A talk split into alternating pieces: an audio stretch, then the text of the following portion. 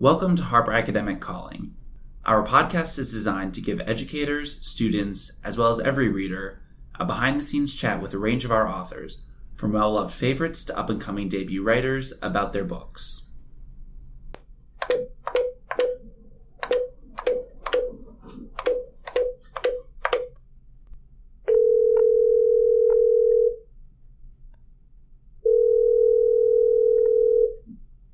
Harper Academic calling Jim St. Germain. Jim was born into poverty in Haiti and moved to his grandmother's cramped Brooklyn apartment at a young age. In his book, A Stone of Hope, he vividly recounts his life in Brooklyn, navigating his world of gangs, drugs, and street violence.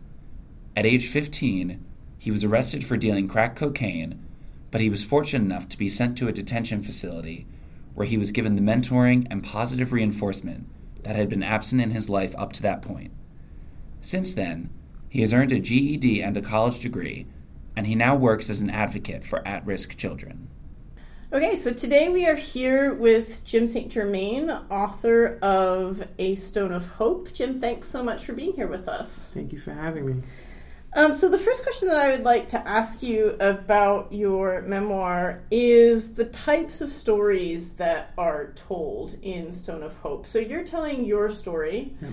um, and your story is an immigrant story, it's an insider versus outsider story, it's the story of a first generation college student. Right. So, I was wondering if you could talk with us a little bit about the kinds of available stories that you're telling when you tell your story in A Stone of Hope. Yeah, so great question. I think that the book for me is um, very much accessible to anyone, any reader. Uh, in particular, as you talked about earlier, uh, the first aspect of it is sort of like the outside uh, person looking in, right? As a young man who was born in Haiti, I had this sort of like fantasy and picture of what America looked like, um, mostly from TV. Um, as you know, we talked about, you know, I thought that life would be like Kevin's from Home Alone, right? And my toughest job was to keep Joe Pesci out of my really beautiful home. Um, With so, the micro cars. Exactly. so that that was obviously um, a part of the story. And when I moved here as a kid, that was upended, right? It was changed right away. What I encountered was more like The Wire. Uh, so that outside perspective to me is critical, right? And I think most people who come from a different country can relate to that. And not just a different country. Sometimes you go to a different state or neighborhood or whatever, mm-hmm. and what you thought you would actually um, gain is not exactly what, what's presented to you. Mm-hmm. Uh, so that's one. And the other part is just growing up as a young man, a young black man in America. Mm-hmm. And that itself is very much um, a journey. And there's so many things you have to try to navigate and you know maneuver around and just to be able to survive and see the next day. So it was always like survival of the fittest mm-hmm. each day, trying to survive. Mm-hmm. And then, which led me into the system, which is a whole nother beast of itself.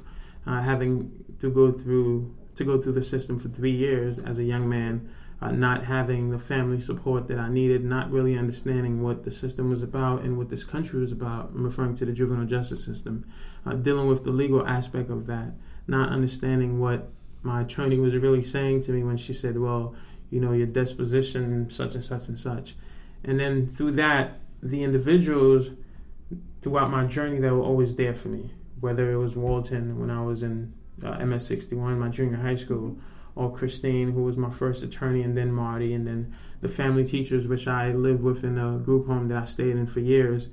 And obviously, those individuals, I believe, were the vessels that allowed me to be the person I am today, right? They refused to give up on me, and they saw potentials and greatness in me, and they wanted to extract that, even when I was fighting uh, back. Um, and then the transition again to going to college, which was very much a very unique experience for me.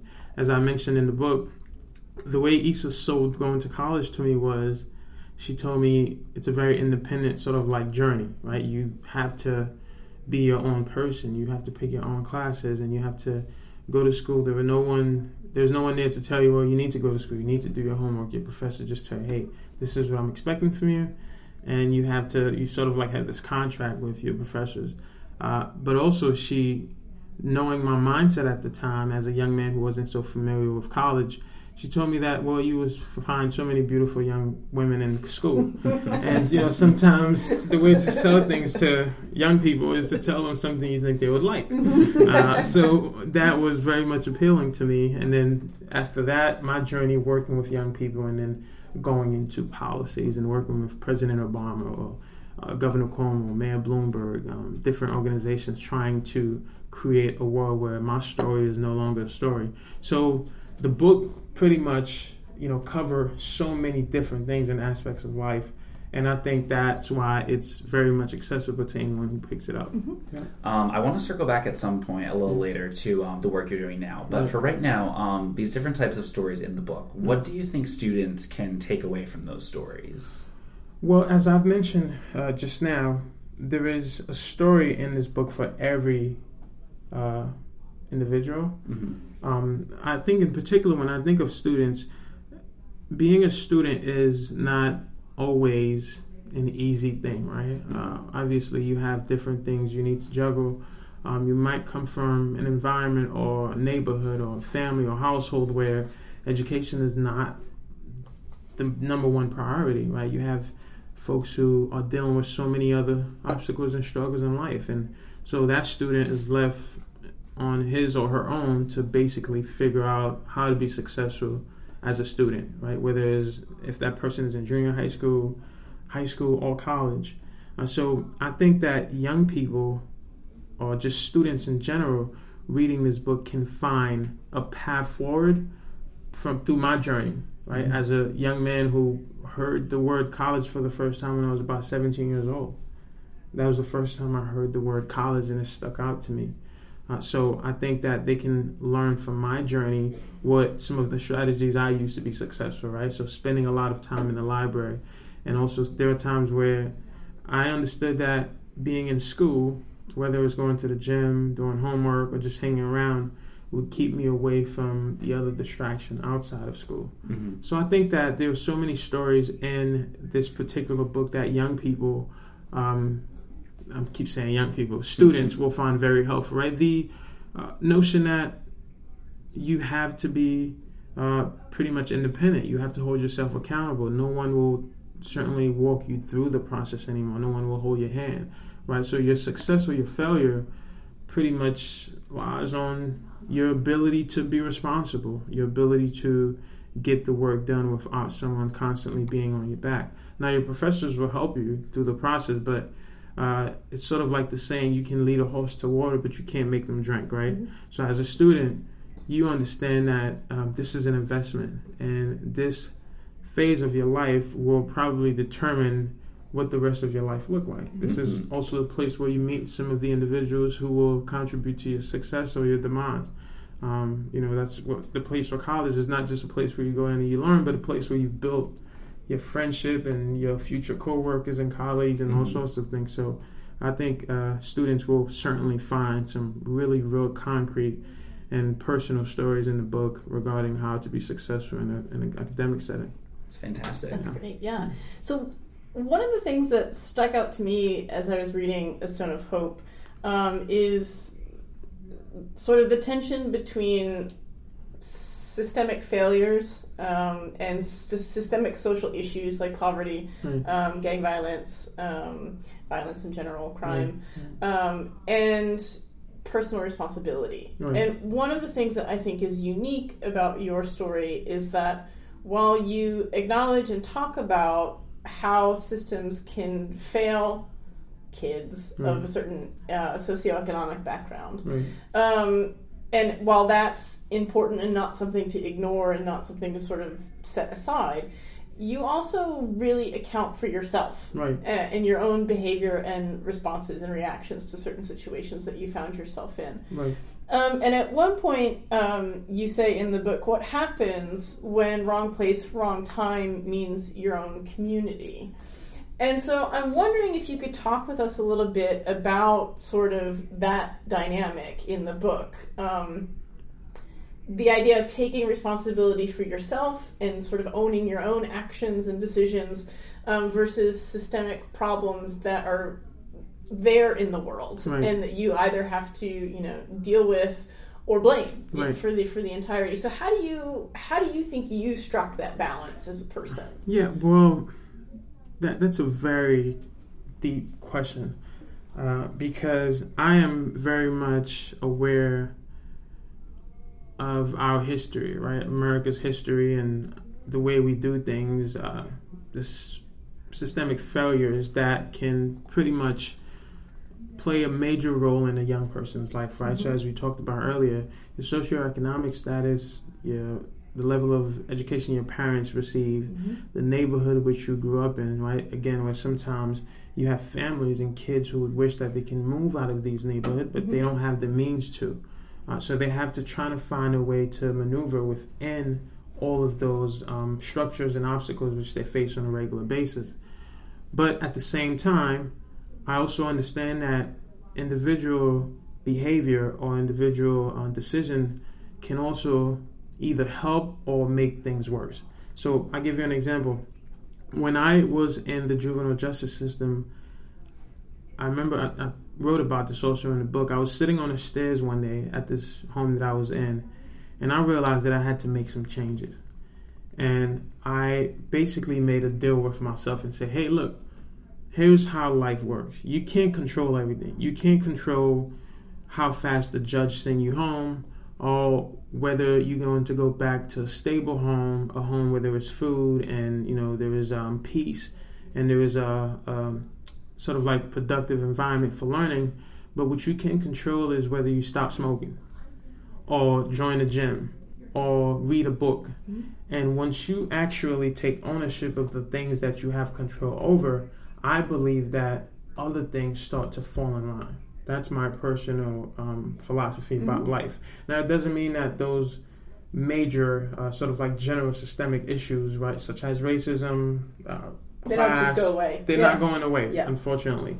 Uh, but I also think that what you do as an individual, even as a young person, will either help or make things worse. Mhm. So I understand that general issues and systemic issues have to be coupled with personal sort of like decision making. I don't Mhm. want to use the word personal responsibility in a sort of like conservative way where you Right. just pull yourself by your bootstrap, Right. right? Because I believe that if you don't have boots on, then Yeah, you can't yeah, pull yourself by yeah. your bootstrap, right? Yeah. Good. Great point. Um, so yeah. I'm not saying that it's all on that young person. Also, I understand that the adolescent brain development it's a process, Mhm. and a young person, what makes sense to you and I, doesn't always make sense to someone who's 15. Yeah. Right. So I, I get all of that, but nonetheless, I think holding yourself accountable and taking control of the things that you actually can control definitely is connected to the bigger picture and the systemic things which you will face, right? So you can't control whether someone at Harvard will give you a job if you come for a job interview, but you can get a college degree, get an education, and put Mhm. yourself in a position to at least interview for a job, Right. right? So you've done your part in that sense. Mhm. So I believe that in my book, um, Stone of Hope, I try to acknowledge both sides of the coin as much as possible because I also don't want students or young people to simply um, just blame systemic issues without holding themselves accountable because truthfully we are a part of the system Yeah. right the system is us Is the us, decisions yeah. we make and what we do so each individual contribute to its success or its failure Great. Absolutely, yeah. Um, so, Jim, decision makers who are making these policies that affect vulnerable youth, right um, a lot of them are making their decisions from offices. They don't really know what these kids are going through. right What um, what would you say that they really need to know in making these decisions that they don't necessarily know right now? Right. I've heard this quote from a friend of mine uh, who said that those closer to the problems are usually closer to the solution. I think this was from Glenn Martin, a very great advocate in the criminal justice system. So, those closer to the problems are usually closer to the solutions. I don't believe that as an outsider, I can come in and tell you what's best for your household, right? I can Mhm. have suggestions, but I don't necessarily know exactly what will work best for you. So if I have the authority over making decisions for your household, the best way I think we can achieve something is for us to work together, a partnership, not for me to directly dictate what is it that you're going to do. I don't think that works. So when it comes to policy making, it's very much the same thing, right? Mhm. And I even if you think of it on a bigger level, when you think of the federalism system we have, which states have power and uh, local governments have power, and the federal government has power. Mhm. I think that all politics is local, as they say, because those closer to the issues are usually closest to the solutions. So, though Washington make laws and they pass them down, but states also have rights and cities have rights, and I think the people who designed this country knew that notion in terms of those closest to the problems are closest to the solutions. So I think when it comes to policy making, it's very much the same thing. They need to be educated just like everyone else.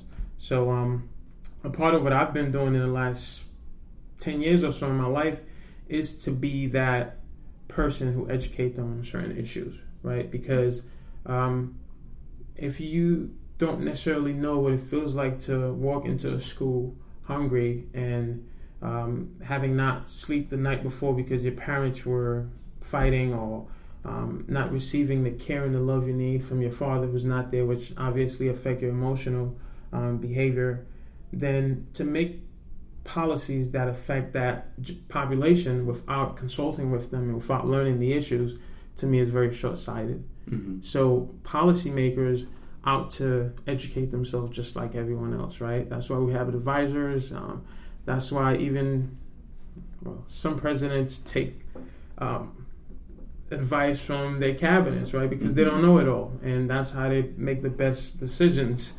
Um, some presidents. so, um, yeah, so, so that's that's very much um, a thing to me, and, and I, I strongly believe in that. So I believe that um, the people which we're making decisions, well, not for, we should make decisions with them, not for them, right? It should be a partnership.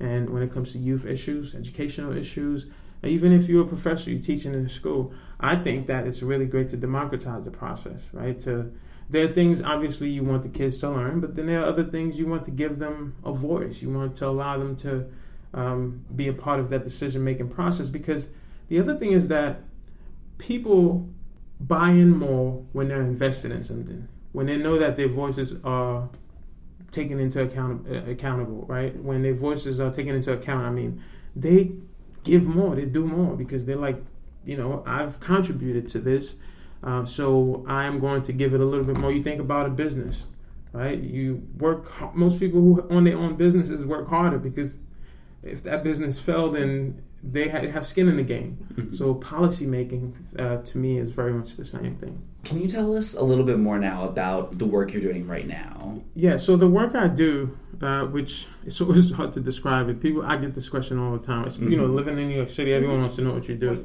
yeah. because if you don't do something fancy, then you're nobody. Um, so people always like, "What do you do?" And I'm, uh, my answer is usually, uh, I don't really know. Um, that's because I believe that I do a lot of different things, but Mhm. all of them are connected to creating a world where my story is no longer a story, where regardless of your socioeconomic status, your skin color, your background, um, your sexual orientation, that you get the same opportunity to pursue your dreams and what makes you happy, and to um, sort of like have access to what every other individual want, right? Which is a peaceful mind and the ability to feed your family and the ability to control your own destiny and not be discriminated against or not face certain um, challenges. And I particularly want to create that world for young people um, because I think kids are most vulnerable. They did not choose which family they were born into, um, which economic status they were born into, which neighborhood, which country, which state. They were just born into these things. So it's our job to create a world where, regardless of what circumstances they come into, they still have the same path forward. So I do that through my nonprofit organization, which is Plot, Preparing Leaders of Tomorrow, where we provide mentoring, college and job preparation for at-risk and formerly incarcerated kids.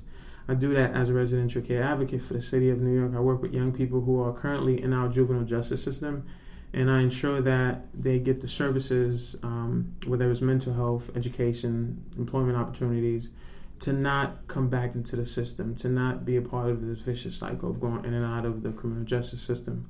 I do that by advocating for policies which I believe are best for young people, right? So, mm-hmm.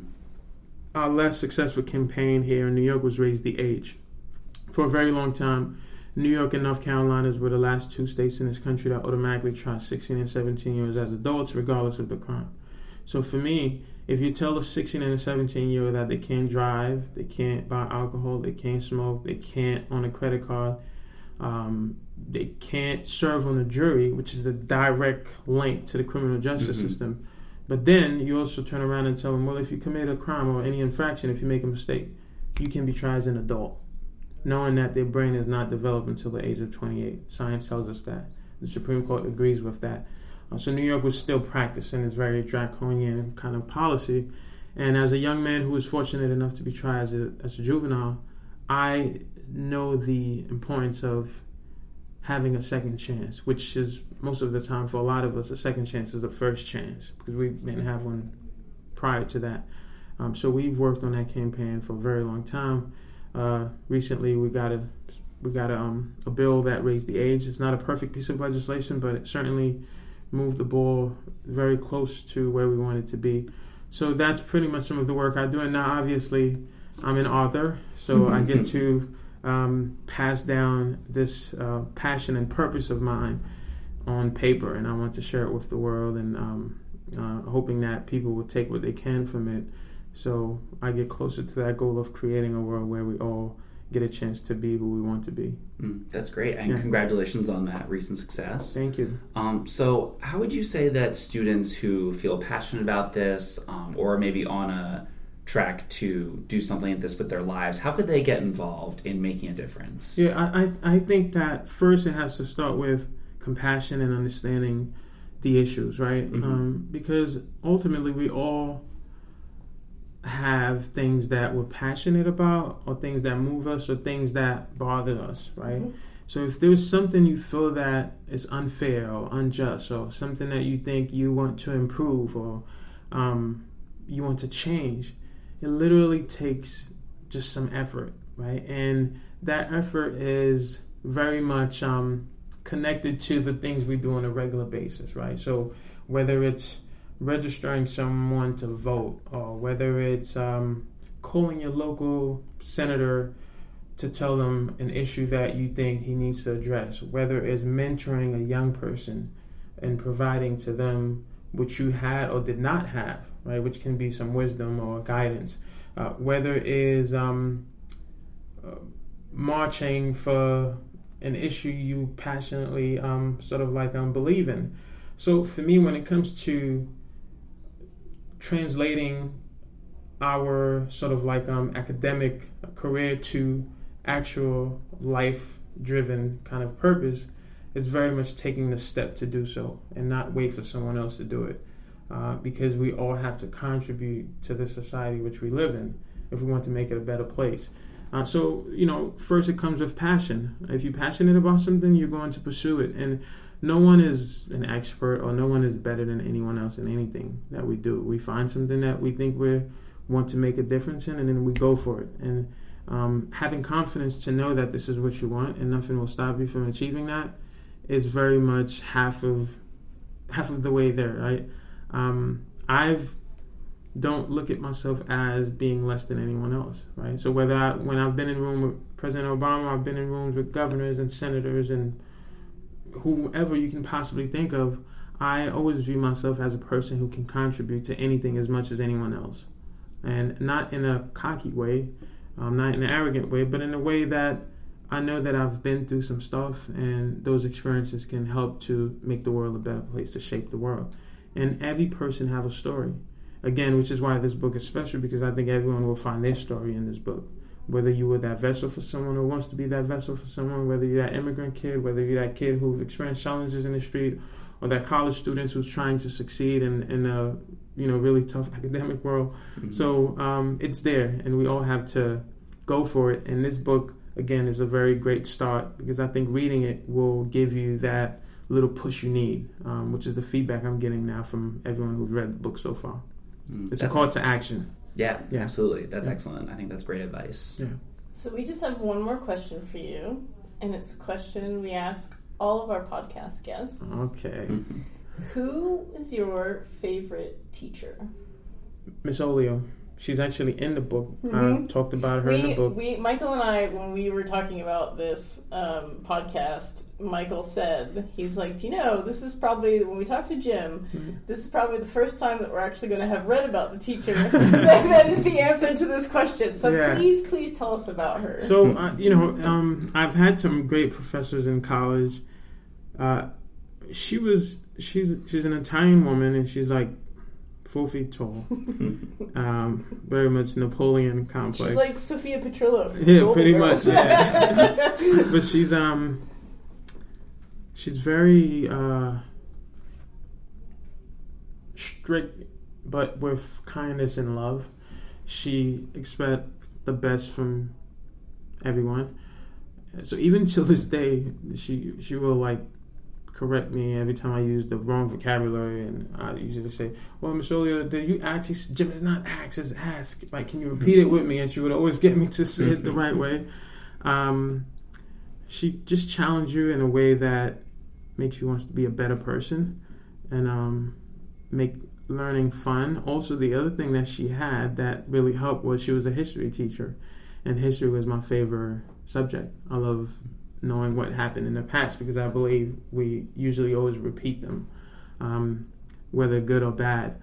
So she was a history teacher, which I loved a lot, and she would not give up on you. And we've been friends since I was in the juvenile justice system. I first met her when I was about 15, and now I'm 28. We're still friends, and we text all the time. We I go to her house all the time, and you know, Italian. She's always feeding me, and the food is like, take this, take this, eat that, eat that. You know, you're hungry. I'm like, you know, I'm not hungry. She's like, yes, you are. Um, so she's definitely um, a very special person, and um, just like you know, I- she's not alone. I, I think the teaching profession itself is very much a selfless profession, and I don't know any teacher who teach for the money or for anything else. Um, so you know, I'm very much appreciative to teachers, and I think we do not acknowledge and appreciate our teachers enough. Um, well, hopefully you can send her this podcast episode so she can hear that lovely answer she will that you, definitely. that, yeah. you, that you gave about her. Well, Jim, thank Yeah. you so much for joining us today. Thank you, It's thank been you. great. It's been awesome, and I really appreciate you guys for having me. And everyone, go ahead and buy the book, A Stone of Hope. You'll enjoy it. Thank you. Thank you for listening to this episode of Harper Academic Calling. Subscribe on SoundCloud, Apple Podcasts, or your favorite third party app for more episodes. And be sure to visit us at harperacademic.com for more information about this and other great books.